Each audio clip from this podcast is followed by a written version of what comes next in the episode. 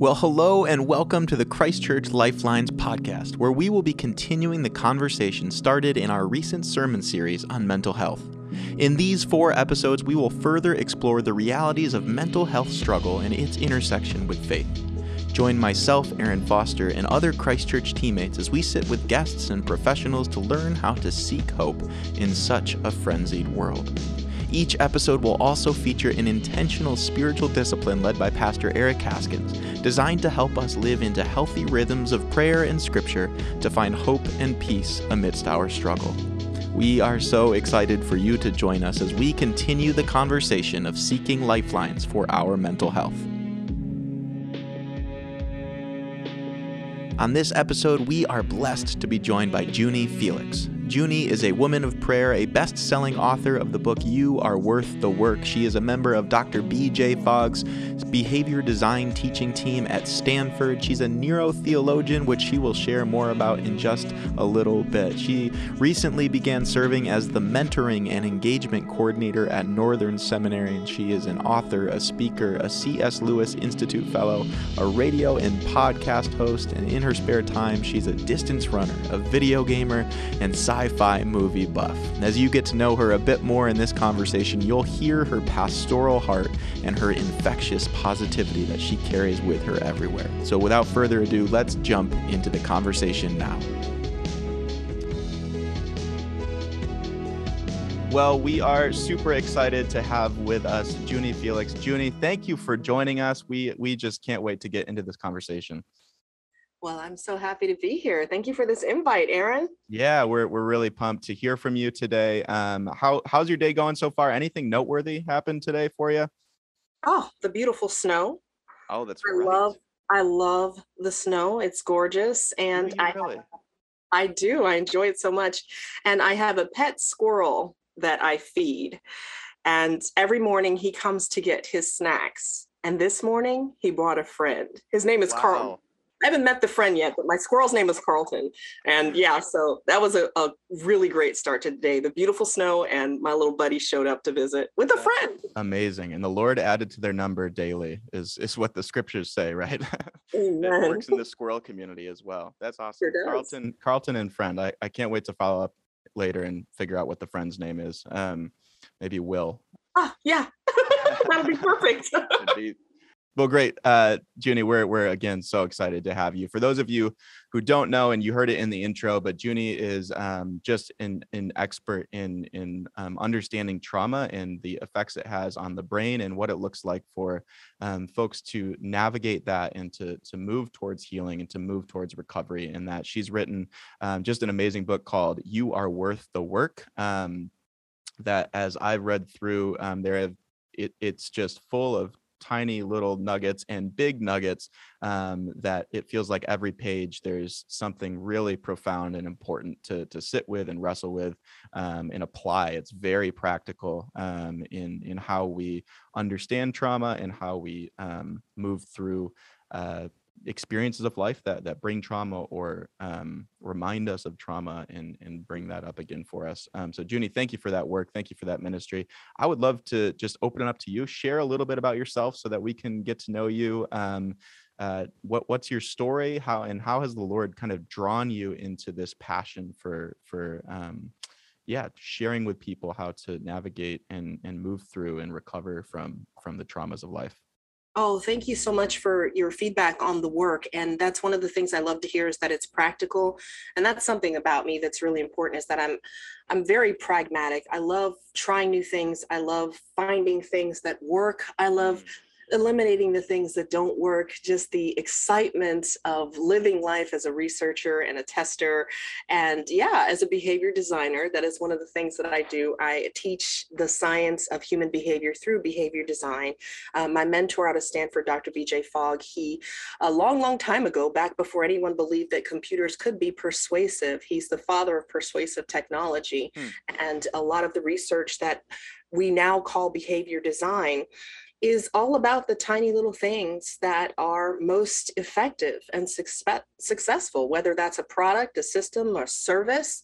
Uh, the science of behavior design is something that I'm spending a lot of time on right now, but I've also spent a lot of time in ministry. I have 18 and a half and counting years of live broadcasting experience. Wow uh, moved to Chicago to host the morning show for Moody Radio. And I hosted for them for uh, Moody Radio South, West Michigan, uh, Trans World Radio. I've done just a lot of radio and broadcasting and so much discipleship along the way. But what many people did not know about me until pretty recent past was that I am a complex trauma survivor. Hmm. And I am, that's a term, complex trauma is a term that's used to describe those of us who, in our journey, have experienced multiple levels and layers of trauma. So if you did a Google search for complex trauma and definitions, you'll find that that's the really short version. For those of us who are born and experience multiple layers and levels of trauma. And trauma is a deep wound of the soul that hurts mm. and affects every part of your life. And so, even though I was doing all that ministry and serving and teaching and broadcasting, that was never something that was in the, the spotlight because as a trauma survivor trying to figure out how and this is something that uh, many people who are trauma survivors deal with on a daily basis. There's an exhaustion, a spiritual, emotional, a physical exhaustion that comes with trying to reconcile the reality of deeply personal evil, evil you cannot help but take personally, and an all-knowing, all-powerful, mm, loving yeah. God. So behind the scenes in my journey, professionally and personally, was this trauma journey that I never really talked about until in public until the recent part of my journey. Wow. And and on that, um, because a lot of the the episodes of this podcast that that we've had already has talked about um, that that difficulty to step into vulnerability and sharing some of the the the brokenness or things that we want to hide um, from the public eye. What was it that that led you to to want to share that or to start speaking more publicly about some of that trauma? Well, I used to think that I had been cheated because I wasn't raised in the church. Mm. I was born into a literal whirlwind of trauma and drama, wow. abuse, chaos. The only thing I knew in my growing years, of all of my childhood years, was that life was hard, often scary, sometimes terrifying, and deeply unfair. I wasn't raised anywhere near what we would consider being raised in the church. Um, my mother was sick for as long as I knew her. She passed away in 2015. Mm. I spent my entire childhood on suicide watch. And so, with the ups and downs of growing up, being born into traumatic experience, as many people are, dealing with the hunger and the homelessness and the want and the need and the confusion of it all.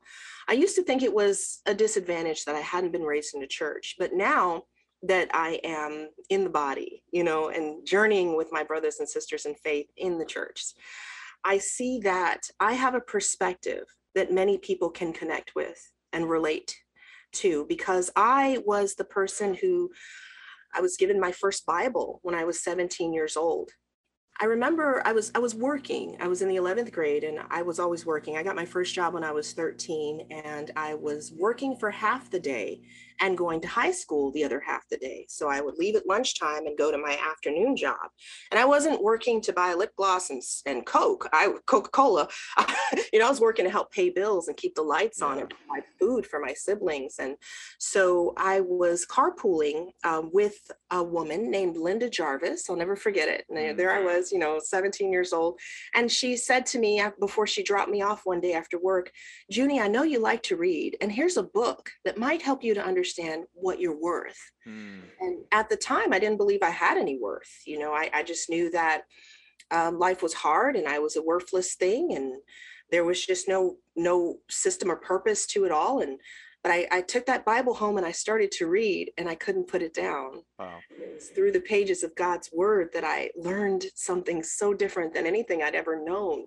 And so, not being raised in the church and meeting God through his word and by his spirit has given me a perspective on many things, including trauma recovery, that has proven to be helpful for, for many people. Yeah, that's really great. And I, I so appreciate that that um, story. Was it Linda Jarvis that you said? Linda Jarvis. Yeah, Linda Jarvis. Um, how how much of a blessing are those people in our lives that can can see us where we're at and offer us that that hope of the gospel in her case just very physically handing you the gospel right and watching the lord work through that and, and you mentioned you didn't know you didn't feel like you were worth anything that there was um, a ba- uh, you know a, a, battle of what your value is in that um, the title of your book is you are worth the work um, and i love that title and I, I, I just can hear that there's a depth of um, experience and and um, intentionality behind that title. Can you share a little bit about um, yeah how you came to that title and what that means for you as as you put that on the front of your work in that book Yes. Well, when you are a trauma survivor, it's easy to believe the lie that you have no worth and no value. That if there is a God, he is uninterested and uh, unavailable, and you're just not worth his time mm. because you can't miss the contrast between your experience and the many, many others that you hear about. And even when I first started attending church, I was, you know, sitting in the pews hearing over and over again, God wants to use you. God wants to use you. And anyone who's ever been in an abusive situation, you know, it's hard to hear and hard to understand. It's like I would respond, well, tell God to take a number and get in line wow. if he use me. Wow. When you have that kind of perspective and you're coming and you're meeting God, it really does bring some amazing light into your journey when you realize that the gospel is clear. You are worthy. You are worth it. And the lies that your trauma has taught you are lies. Mm-hmm. And we hmm. know as believers that the the father of lies, he's the author of these lies. But the scripture is clear. Our father is the God of truth. And so trauma recovery at the basic beginning level is choosing to believe the truth. Mm. And I often will share that it's not the amount of faith that matters. You have faith. I mean, that's what brought you here to this moment. You're listening to this podcast, Lifelines, because you have faith. It's not the amount of faith that matters in your healing journey, it is your commitment to your healing journey. Mm. You've got all the faith you need, but you need to make your healing the priority, not a priority, but the priority. Just like the way that we brush our teeth, or we take a bath, or we eat healthy foods, or we eat any food, or we go to bed at night. These are things that we just do, they're priority items. We need to make the healing journey a priority item so mm. that we can align with God and be well if serving, giving, and going was the cure for trauma, then my book would be called Why Serving, Giving, and Going is the Cure for Complex Trauma. Yeah. But it's not. Take two minutes on the front page of my website, scroll through. If serving, giving, and going was all you needed, then I would be the poster child for it. But it's not. Yeah. You have to align with God because He wants you well, and you have to choose to start believing the truth no matter how tiny, and hang on to that word because that's key. Yeah, for sure. I love that. And and a lot of that, and we'll get to this idea in a little bit, but a lot of that has to do with our slowing down to align ourselves with the work of the Lord, um, to recognize that we are operating so often at a pace that doesn't allow us to really see what the Lord is doing in our lives or to even begin to align ourselves with him. And so to to slow down um, to sit with him to recognize the presence of the lord um, so that we can then align ourselves to his his work um, helps us into that path to to choosing to believe the truth. That's really good. And again we'll we'll get to that in a little bit. Um, we've been talking a lot about trauma already and you did um, define it a little bit by saying it's a deep wound of the soul. But in your book too, you go into to share an analogy on coding um, and and how trauma is very much like coding. And and in your um, educational background, you've learned and studied a lot about what trauma is, what it does in the brain. Can you share with us, um, and for me specifically, somebody who doesn't have a lot of that language and, and had knowledge about what what's happening with trauma, can you share share what how you would define trauma and what trauma looks like? I'll be glad to. Now, in addition to some of the other things I'm blessed to, to teach and share, I'm also a neurotheologian. Wow. And that's a term that basically means that the God who inspired the scriptures also designed our brain and our mm. neurological processes and how our mind and our neurology works. And uh, it goes back to the third century um, of, of human the human story. Neurotheology has been around that long.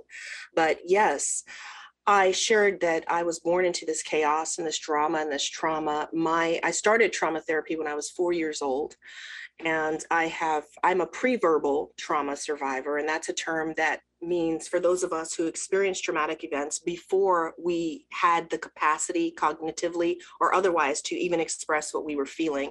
I have second degree burns on my body from when I was 6 months old. Mm. And so I can vividly remember my trauma therapy sessions from beginning at about age nine. Wow. Uh, yeah, vivid memory there. So I have a deep appreciation for anyone who is in the field of mental health and trauma and self care. It's vital, it's essential. Being a Christian doesn't mean that you don't need therapy, mm. uh, Jesus plus therapy, and lots of other interventions. But with the trauma recovery journey, what's important for us to understand is um, going back to me at age nine, that's not the most, the homelessness and the abuse that was happening at that time was not the most important thing about age nine, because for me, that was the first time I sat in front of the old Apple IIe computer and loaded up my wagon uh, to conquer the quest of the Oregon Trail. You know, the, sometimes amazing. they call us the Oregon Trail generation. I'm yep. actually more I'm actually more tech savvy than my sons, uh, who are Gen Z. Wow. But um, yeah, so loaded up my wagon to conquer the quest of the Oregon Trail. And that was when I fell in love with how things work. I remember being a little girl and going, I have to know how this works.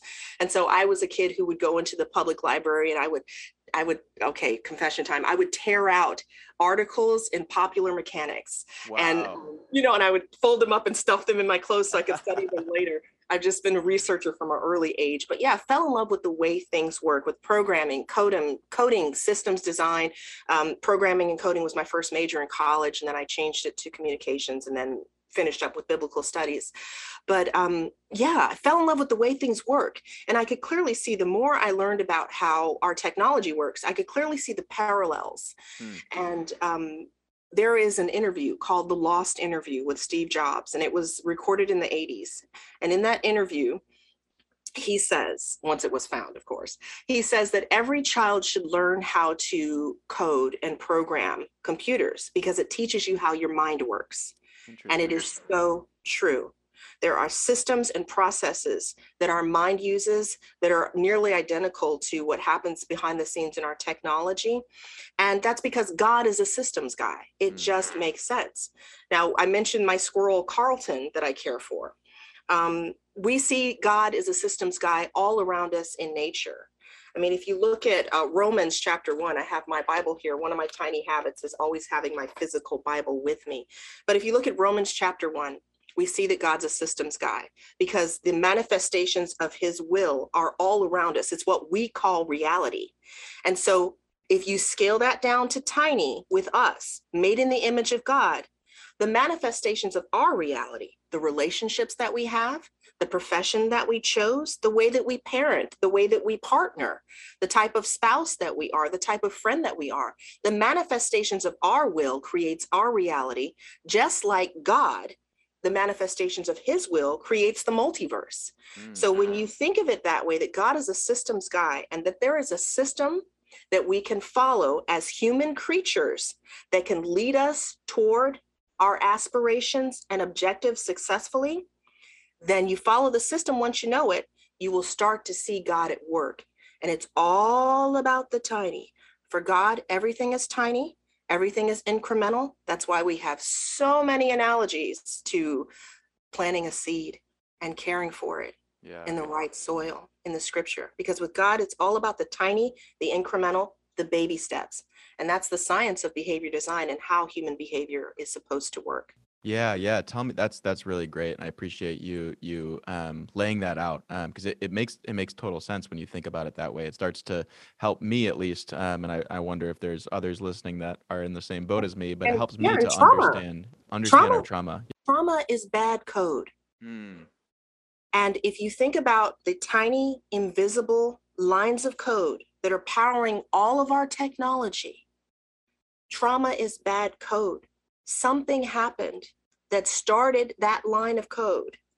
And one tiny thing after the next has created all of these pathways and patterns in our minds that cause us to respond in very specific ways. Mm. We have specific behaviors that we choose when we are triggered or prompted by our trauma and those feelings of sadness and sorrow. So the system is there. And once we know it, we can design strategies for recovery that will work. And it's a strategy that's just for you, Aaron. Your strategy, your code won't work for me. Sure, My sure. code won't work for you.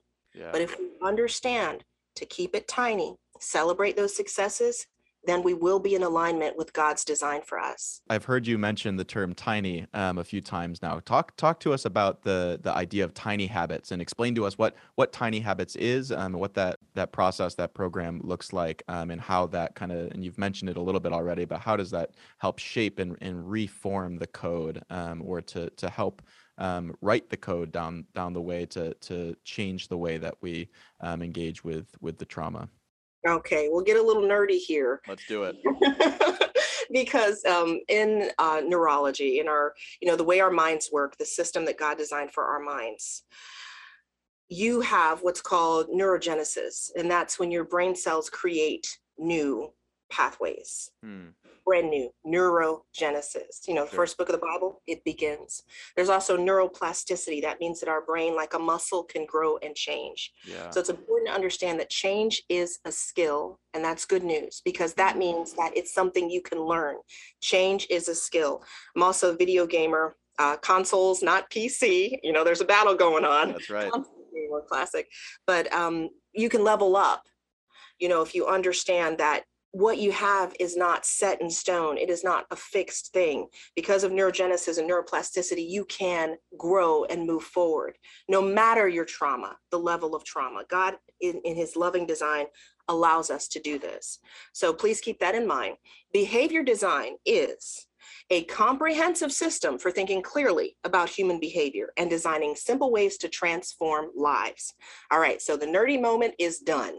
one, of, one of the simple ways that we, um, methods we call them, um, for transforming lives is tiny habits. And this is not something that we decided to call it as a teaching team.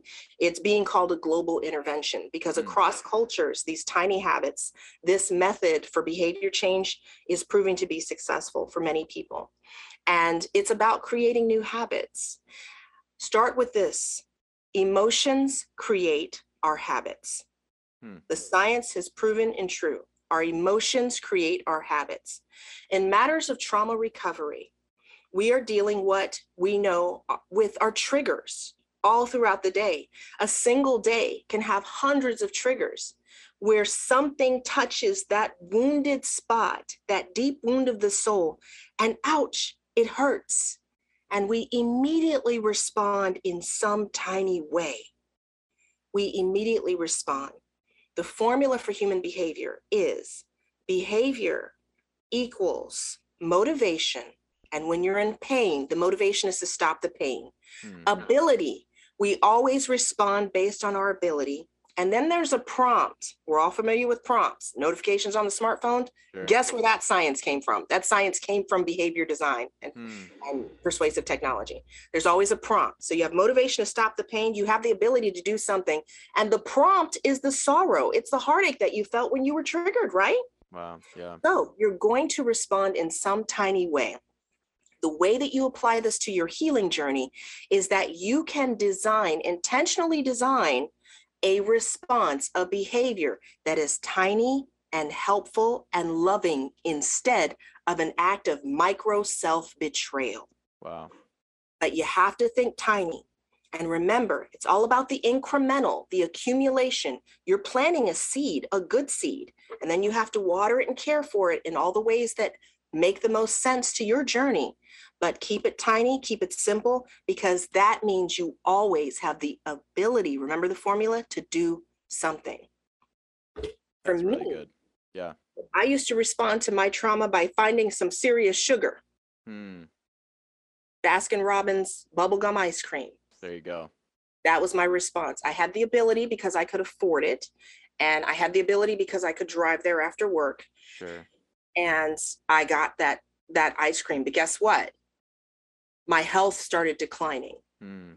I developed a sugar addiction. That response was not loving or helpful. How can I have a loving and helpful response when I'm prompted by my pain to seek sugar? I would keep a sugar free snack on hand.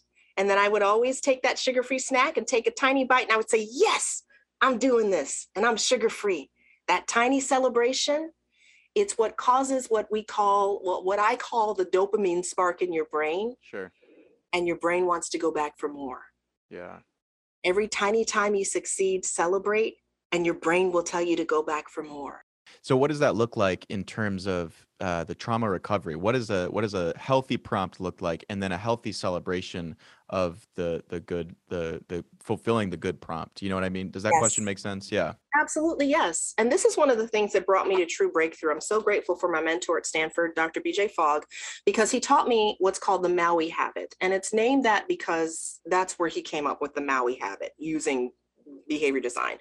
And so creating new habits is as easy as ABC. Mhm. First, you need an anchor. There's your A. And your anchor moment has to be ideally a part of your existing routine. And pick something really easy because simplicity changes behavior. That's one of our maxims. It's true. So pick something easy. With the Maui habit, the anchor moment is waking up. How easy is that, Aaron? I mean, and we're kids, we're, we're childs of God, we're children of God. So it's a win win. Yeah. Either you don't wake up and you see the face of Jesus, or you do wake up and you've got a new day, right? Yeah. So yeah. your anchor moment is waking up. There's your A, followed immediately by your tiny behavior. Mm. Now, this is important. Make it tiny, keep it simple. So you just, as soon as you realize you're awake, say these words It's going to be a great day.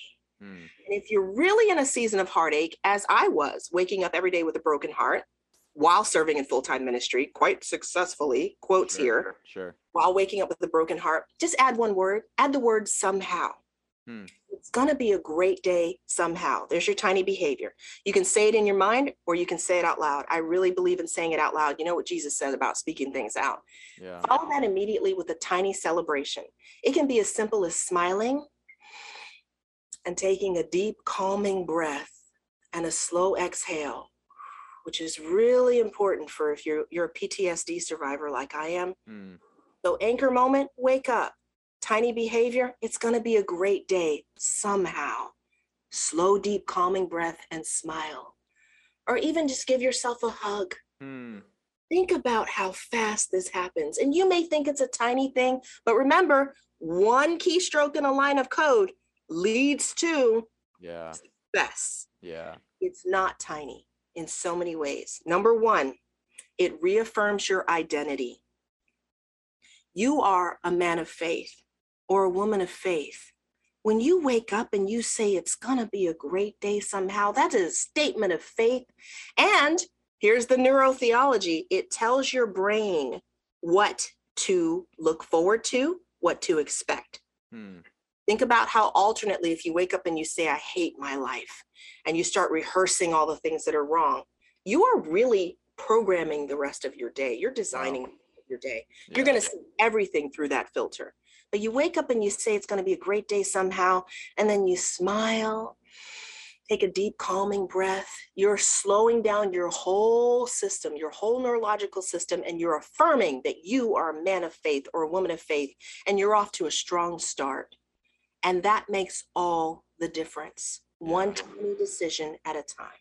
and I think too, there's um, to kind of marry some of these ideas of aligning with um, the the the work of the Lord in our lives, um, and with these these tiny habits to to marry those by using your words that God is a systems guy. God designed this for us to do um, to help us move through um, and and and um, process and recover from our trauma. This isn't um, something that that we are doing on our own, but God has designed this. He has He has offered um, these these examples in Scripture of us of recovering in in some of these ways. Um, in your book, you talk about um, the the parable where the the person is scattering the seeds on the the rocky soil, the the soil that has thorns in it, and then the fertile soil.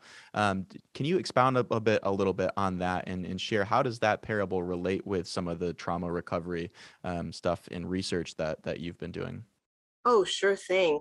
Well, you know, that's a famous parable about the soils. And as a trauma survivor, hearing these parables, reading them for the first time, you know, come on, I wasn't raised in the church. I got that Bible and I'm meeting God through his word. Yeah. And so from, from the lens of me coming from all that trauma and heartache and pain and betrayal, the parable of the sower, it's just about the seeds you know, I mean, it's not exclusively about the seeds, but I think about how God is a God of truth and he sows these seeds of truth into our lives.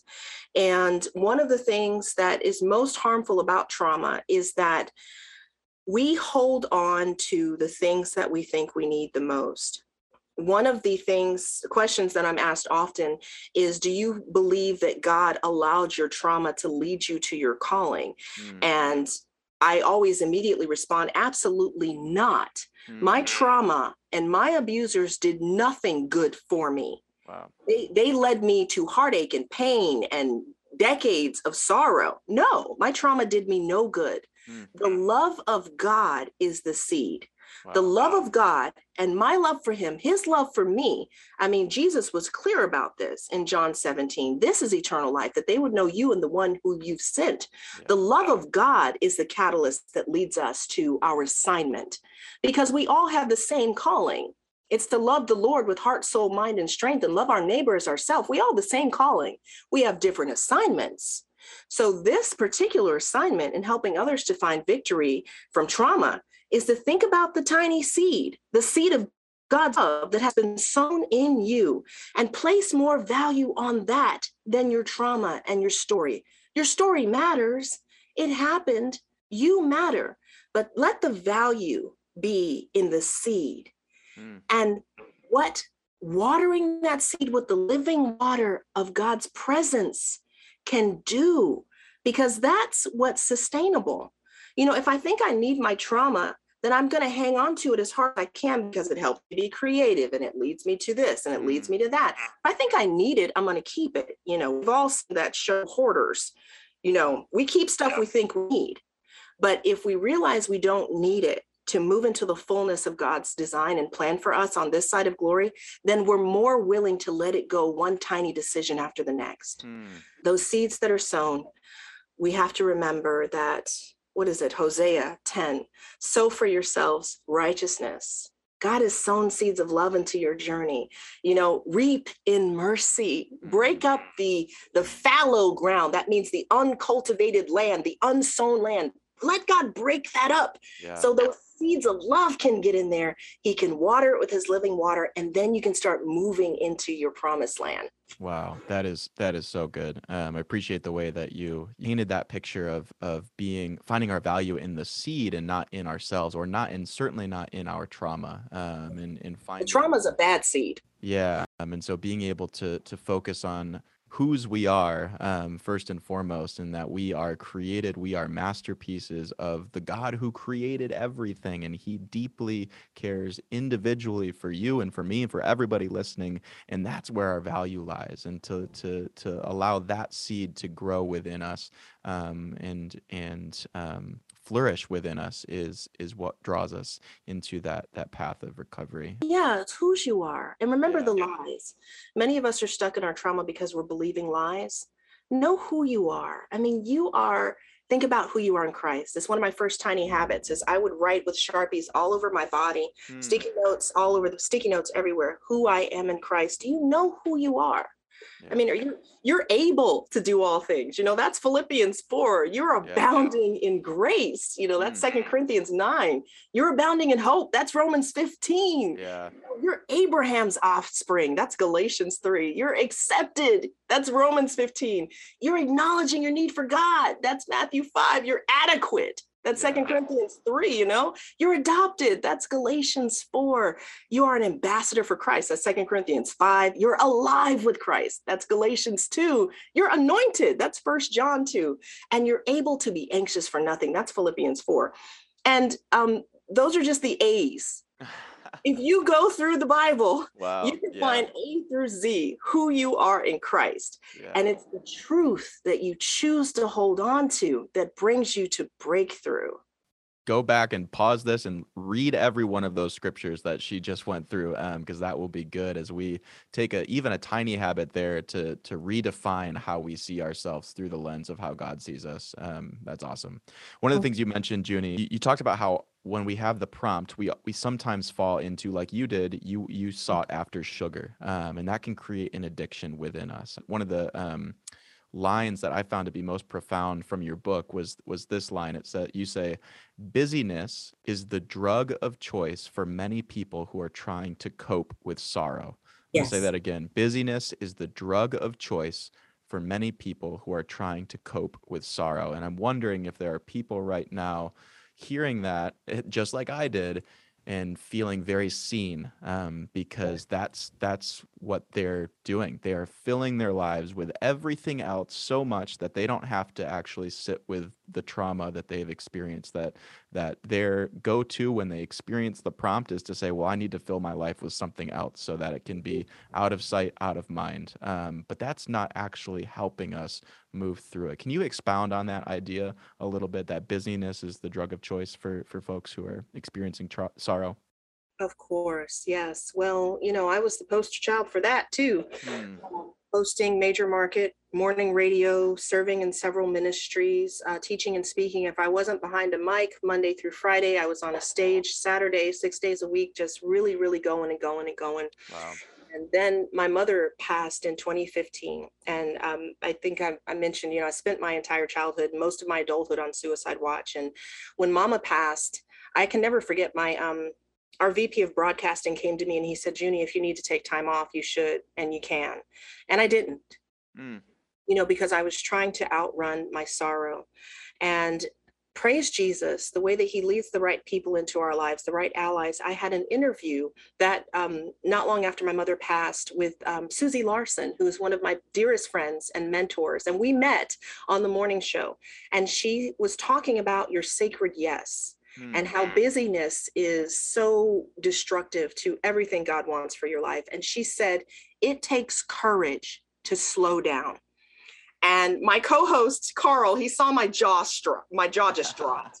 And I was like, Susie, say that again. And she said it again. And then after we finished the interview, she actually reached out to me and she was like, Hey, I loved your interview. And we we became friends. And I said, Susie, I need you to talk with talk with me about that um, because yeah busyness is a drug of choice. It takes courage to mm. slow down. And we're running and we're busy because we're scared. We are scared of what we will feel if we slow down long enough to feel it. We're afraid but you can never outrun your sorrow. Mm. it always catches up with you and it will take you down. Mm. wow so we have to recognize and confess, Lord, I'm sorry. I've been running from your prompting for me to slow down and be healed.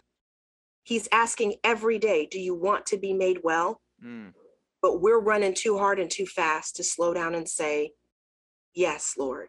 Yeah. The, the way out of that pain is through it. Yeah the good news on that is that we don't go through it ourselves. When we stop to slow down to experience the lord coming into our lives in that in that moment God is carrying us through that. That's not our work that we're we're um, alone in, but the one who is all powerful and can move mountains is there to to move our mountains, to fight our battle with us um, and for us. And and so there's there's um, yeah encouragement there as as I'm kind of processing through um, as you're as you're saying that. That's a, a helpful reminder for me that it's it's not me doing it alone. You know, it's it's the Lord um, working for and through me um, in yeah. that space.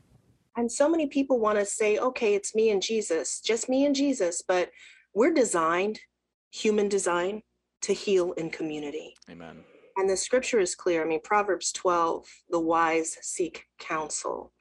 Um, Proverbs 18, It is the, the fool isolates and rages against all wisdom.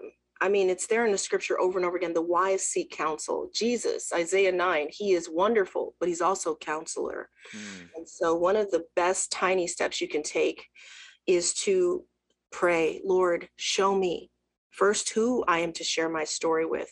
Lord, show me who my counselor needs to be, should be. Mm. He's already got the person waiting to be with you, to journey with you. Um, but be very careful about this do a, uh, an inventory of the people in your life because not everyone has a right to know your story. Mm.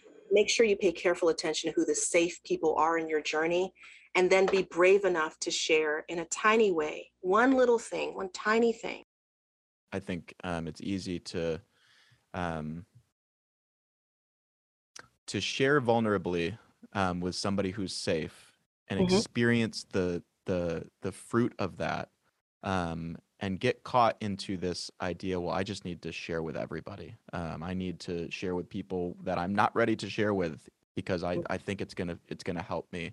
Um, it's i'm gonna need to share with people that i don't feel safe around because it's going to help me and that can also be a dangerous pathway as well. It can be a doorway also for the enemy to invite yeah. people to the journey that are going to keep holding you back or make things worse. Yeah. So very even, prayerful and careful and wise. Yeah even even more reason to rest in the presence of the Lord, to slow down and listen and, and allow Him to to be um, the the leader of of that um, for us. And there's one more piece I wanted to touch on in in your response to the busyness of the drug of choice from your story specifically. You filled yeah. it up with with ministry. You did, yes. you were busy. you were busy in some of the work that people would say that's the best work you can do, right? And mm. yet, um, even though it was good, it wasn't serving you where you needed to be served in that moment um, because you were you were running from your sorrow running from your trauma um, and so i think it's easy for us to get caught in in that mindset to say like oh well i'm i'm serving at church i'm i'm helping my neighbors i'm, I'm doing yep. all these things i'm i'm meeting um, i'm leading a small group on two mornings a week at 6 a.m or whatever mm-hmm. just filling all of our yeah. time because we think it's good and it and it's good but it's not if we're not allowing ourselves to to slow down and to to drink from the well that is the living water um, of of and Jesus. It's, yeah, it's breaking the heart of your father. Mm. It's breaking the father's heart because he's a good parent. He's a perfect parent. Yeah, amen. God has need of nothing. Come on, he made the multiverse. Look at Colossians. You know, he's he's he's holding the cells in our bodies together. He has wow of nothing. He's a perfect parent. Abusive, unhealthy parents use their children and treat them like they're this huge extension of themselves. God doesn't do that. God is a loving parent. He invites us hmm. to be a part of his message of love and light to all of humanity. It's an invitation. And when you understand that you've been invited to shine his light and show his love, and you don't have to do it to earn his love, he loves you so much. There's nothing you can do to change that. Yeah. There's nothing you have to do to change it. He doesn't need us. Hmm. He loves us. He adores yeah. us and invites us into his message of love and light and salvation for humanity. Yeah. That sets us free. You know, unhealthy parents use you, but God doesn't do that. He invites you. So wow. slow down, take a breath. If it doesn't get done by you, come on, Esther, God will get it done. That's right. You know? That's amazing. Yeah. Yeah. I appreciate even that um that sensitivity to the language there. Um, that God is not using us, He's inviting us. Um, that's that's really profound and helps even just in that small word change helps change my frame of reference for for what um for the role that that God has in um you know being over my life and and being somebody that I want to um always be uh you know turning to and and, and staying connected to the vine in that way um, all that ministry you know it looks great. I've got this huge bio. It looks so wonderful but it really is just god inviting me into his adventure and me saying yes. Mm-hmm. but in those years before i made my healing the priority he was proud of me but his heart was broken because he knew his daughter was running a marathon with a broken leg. Mm. you know um making it you know that it wasn't his will for for for me. And I, I know at the great white throne judgment when god shows us you know the span of our journey there'll be a lot of things that think of how a loving parent would say oh you did so great there. You worked so hard but i never really asked you to do that. Yeah. you did so good.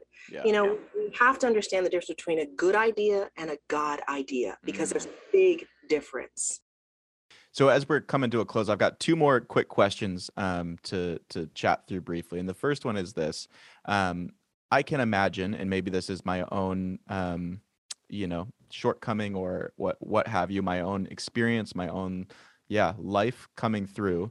Um, but I can imagine that there's somebody that's sitting here and listening to this and saying, "We're talking about tiny habits, tiny, but my trauma is huge. My trauma is painful." Um, it's difficult. How can something tiny and so simple even make a dent? And I know you've shared a little bit to this to this end already, um, but can you rehash that a little bit, just just quickly for us? I'll be glad to. The reason that the tiny is important is because your trauma recovery and healing journey will take place exactly in the same way that your trauma was created. Your trauma feels huge, but it was created incrementally. One decision after the next, a decision by your abuser that happened one decision after the next. Your responses and reactions, the things that you chose to believe because of your trauma happened one decision after the next.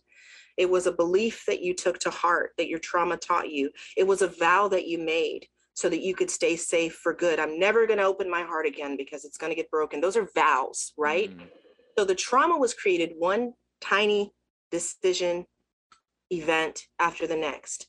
Your recovery happens the same way.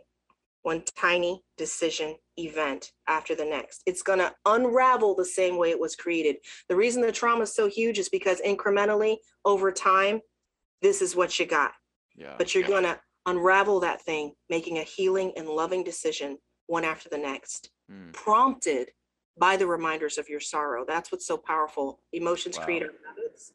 So whenever you get that prompt, think helpful, healing, loving responses, one after the next, and you will see that you're creating a new moment, a new hour, a new day, a new week, month, year, lifetime, legacy.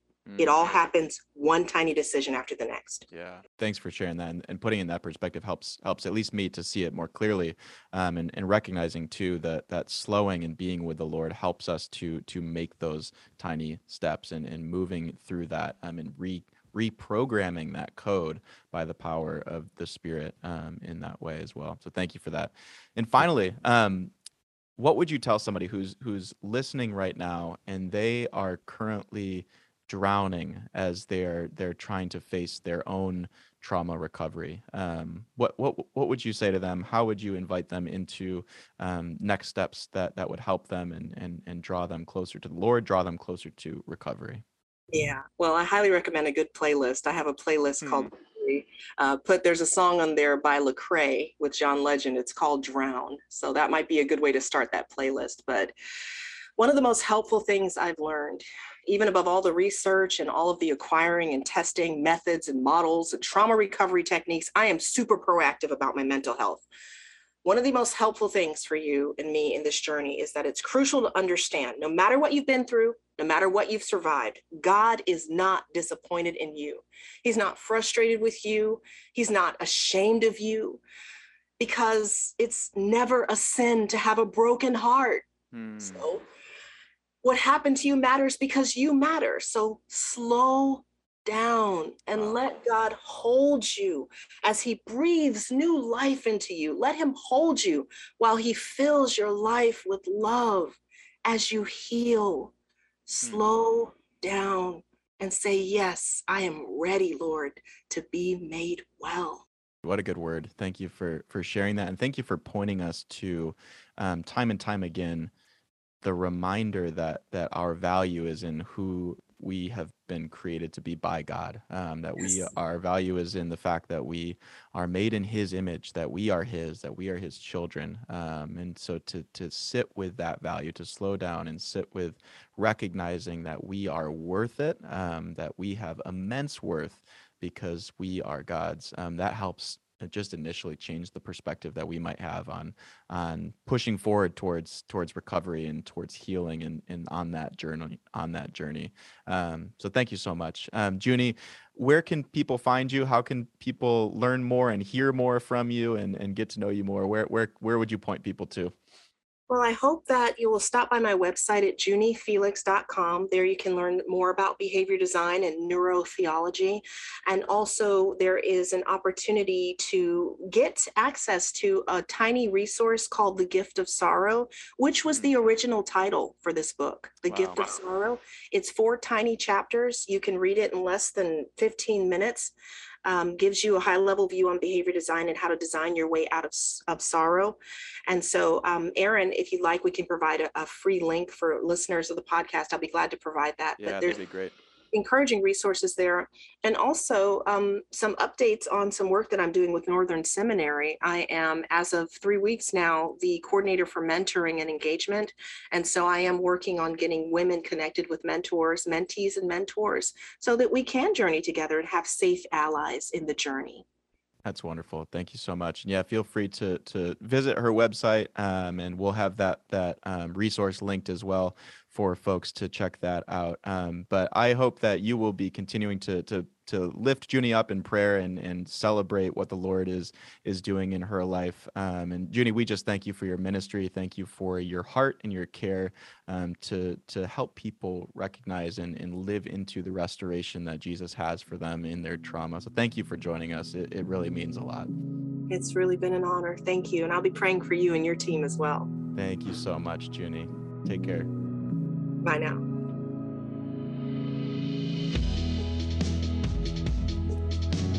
And now let's hear from Eric Haskins as he offers a spiritual discipline that can serve as a lifeline for all of us. I was recently challenged to come up with a title for the current season of my life that I find myself in. Since then, I've been kicking around a bunch of titles for myself. There's the titles I can't say publicly because how do I say this? Um, they're not very pastoral. Let's just put it that way. There's the other titles such as Can we go home yet? When is this going to be over? Again, really? How much more? You get the idea, right? But as I was reflecting on this week's podcast and talking through the trauma of our lives, the title Lean on Me came across my mind and heart. And I said to myself, now that's a great title for my experience in so many ways in recent months, especially as I've been moving through some traumatic experiences with our extended family. And I found myself a little divided emotionally, relationally, and spiritually for a whole host of reasons. So, Lean on Me is also a great title and summary of what Jesus shares in Matthew 11, a passage I often turn to in especially trying times when I'm feeling depleted and in need of some foundational spiritual reminders. The passage is actually an invite from Jesus, and I love the way the message puts it. Are you tired, worn out, burned out on religion? Come to me. Get away with me and you'll recover your life. I'll show you how to take a real rest. Walk with me and work with me. Watch how I do it. Learn the unforced rhythms of grace. Keep company with me, and you'll learn to live freely and lightly. Did you catch the phrase? Learn the unforced rhythms of grace? In other words, I, think it's safe to say Jesus is inviting and telling us to lean on me. This is something I've especially experienced this past summer in relation to prayer in two distinct ways. At the beginning of last summer, I read Pastor Tish Harrison Warren's book, Prayer in the Night. A number of items caught my attention from this book, especially as I was dealing with a number of significant traumatic events within our extended family. Like what Tish writes here when you're drowning, we need a lifeline. And our lifeline in grief cannot be mere optimism that maybe our circumstances will improve. because we know that may not be true. We need practices that don't simply soothe our fears or pain, but that teach us to walk with God in the crucible of our own fragility. Now, one practice and lifeline that my wife Linda and I engaged in last summer during this difficult time was what is called praying the hours. Praying the hours is when you pray at set times throughout the day. For us, it was four times morning, noon, evening, and bed. In different Christian traditions, it can be as many as eight times. For our practice of praying the hours, uh, we used a prayer book designed especially for that, where 95% of the prayers are simply passages of Scripture we use to bring us back center throughout the course of our day. The amazing part of this is that we decided to do this before we read Tish's book and before circumstances in our lives got a little, how do I say, wonky last summer. And what I didn't realize is that God was already extending us an invitation to lean on me. I say that because in praying the night, Tish reminds us in times of deep darkness, the waymakers that have kept me in the way of Jesus were the prayers and practices of the church. When I could not pray, the church said, Here are prayers. When I could not believe, the church said, Come to the table and be fed.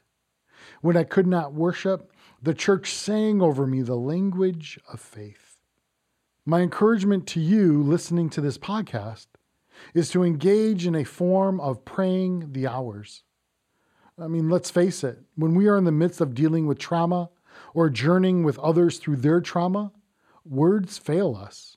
Coming up with words and how and what to pray seems a little overwhelming. Engaging in the spiritual practice of keeping the hours twice a day or more allows you to be carried and cared for by the prayers of the church. A very helpful way to get started is through using the app named Lectio 365. It's a great free app that offers you a morning and evening prayer experience that you can listen to.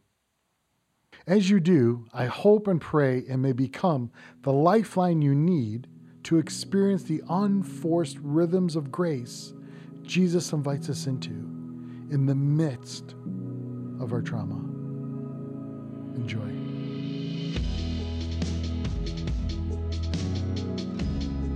We pray that this episode and the Lifelines podcast as a whole has been a blessing for you. For more resources, please visit christchurch.us/lifelines or reach out to any of our staff team for a chance to talk and pray through anything that you may be facing or going through. As you go, do so knowing that our great God sees you and knows you and loves you more than you can fathom, and that because of him, you have immense value. Thank you for tuning in to Lifelines, a conversation on mental health.